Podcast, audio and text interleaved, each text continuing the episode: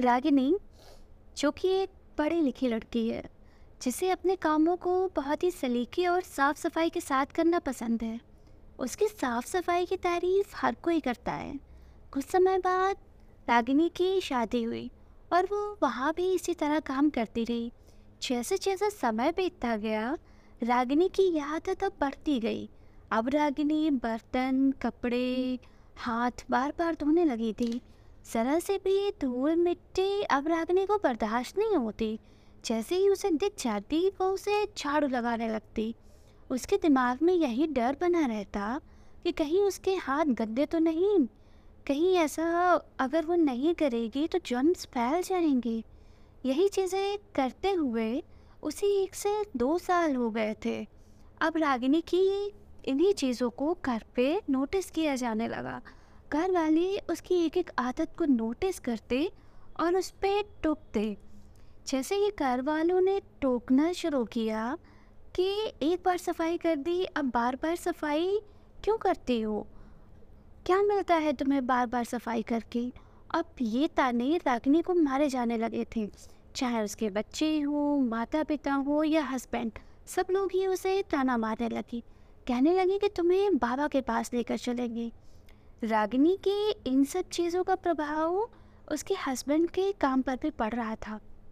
एक दिन वो ऑफ़िस में परेशान बैठा था, तभी रागिनी के हस्बैंड का फ्रेंड आया और उसे पूछने लगा, क्यों परेशान हो? उसने अपने फ्रेंड को अपनी समस्या, अपनी परेशानी के बारे में बताया कि उसकी वाइफ के साथ क्या क्या हो रहा है, वो किन परेशानियों से जूझ रही है। वहीं दूसरी तरफ़ रागिनी की सास ने तो ठान लिया था कि अब उसे बाबा के पास लेकर ही जाएगी। बिना बाबा के पास लिए वो नहीं मानेंगी और अपनी ज़िद होने के कारण रागिनी की सास उसे बाबा के पास लेकर भी जाती है। बाबा कुछ उपाय बताते हैं, जिसे करने के बाद रागिनी की समस्या में कोई भी प्रभाव नहीं पड़ता और ना ही कोई सुधार आता है। लेकिन एक चीज़ जो रागिनी के साथ बढ़ जाती है, वो है रागिनी का स्ट्रेस धीरे धीरे रागिनी डिप्रेशन में रहने लगी। उधर। रागिनी के हस्बैंड ने उसे बताया कि मैंने अपने फ्रेंड से बात करी है और मेरे फ्रेंड ने ये बताया है कि ये एक बीमारी होती है, जिसमें लोगों को साफ़ सफ़ाई करने की आदत पड़ जाती है, जिसके बारे में उसके फ्रेंड ने पेपर में पढ़ा था, जिसका नाम ओसीडी है।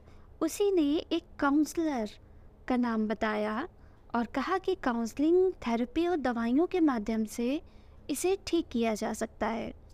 अपने फ्रेंड के बताए हुए मनोवैज्ञानिक से मिलने के लिए रागिनी और उसके हस्बैंड तैयार हो गए। जैसे ही वो लोग काउंसलर से मिलने गए और सारी समस्या बताई, तब काउंसलर ने मनोवैज्ञानिक ने उन्हें बताया कि आपकी वाइफ को ओसीडी है, जिसे ऑब्सेसिव कंपल्सिव डिसऑर्डर भी कहते हैं, जिसमें व्यक्ति बार बार सफ़ाई करता रहता है। यह कंटामिनेशन ओ है ओसीडी का एक प्रकार। ये एक तरीके का मनोविकार है, जिसे साइकोथेरेपी के माध्यम से ठीक किया जा सकता है और ये पूरी तरीके से ठीक हो सकता है।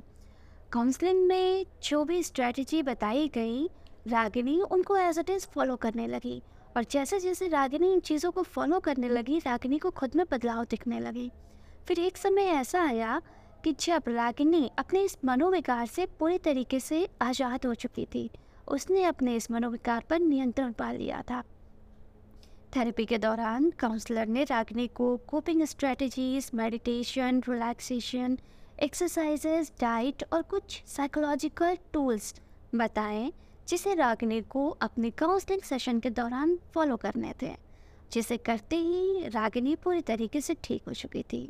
तो अगर आपके आसपास भी कोई ऐसा व्यक्ति है या ऐसा व्यक्ति आपको दिखता है, चाहे आपके घर में या बाहर तो उसे आप मनोवैज्ञानिक या मनोचिकित्सक से संपर्क करने के लिए ज़रूर कहें। धन्यवाद।